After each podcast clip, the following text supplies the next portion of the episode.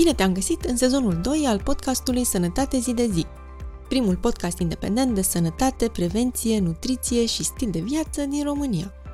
În sezonul trecut am vorbit cu specialiști care să ne ajute să înțelegem cum să avem grijă de sănătatea noastră.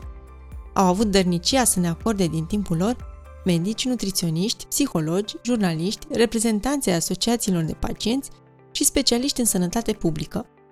Am discutat despre boli cronice care afectează un număr mare de oameni, precum afecțiunile neurologice sau cancerul, dar și despre cum să avem o alimentație și un stil de viață sănătoase, sau cum să ne menținem sănătatea mentală.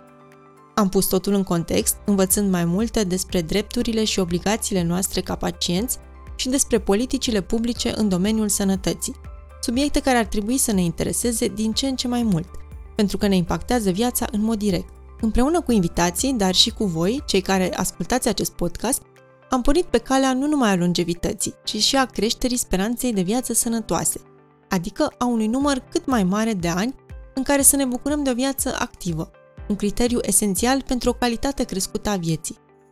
În noul sezon am pregătit conversații cel puțin la fel de interesante. Episoadele noi vor apărea în prima săptămână a fiecărei luni, așa că abonează-te pe platforma preferată de podcasting și activează notificările ca să nu ratezi niciun episod.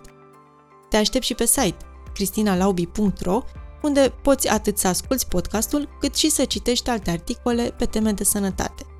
Te aștept de asemenea și pe pagina și grupul de Facebook, unde poți interacționa cu mine, dar și cu ceilalți membri ai comunității. Găsești linkurile în descriere. Nu în ultimul rând, îți mulțumesc că ești aici. Asta înseamnă că ai căutat în mod activ informații despre cum să trăiești mai sănătos și te felicit pentru asta.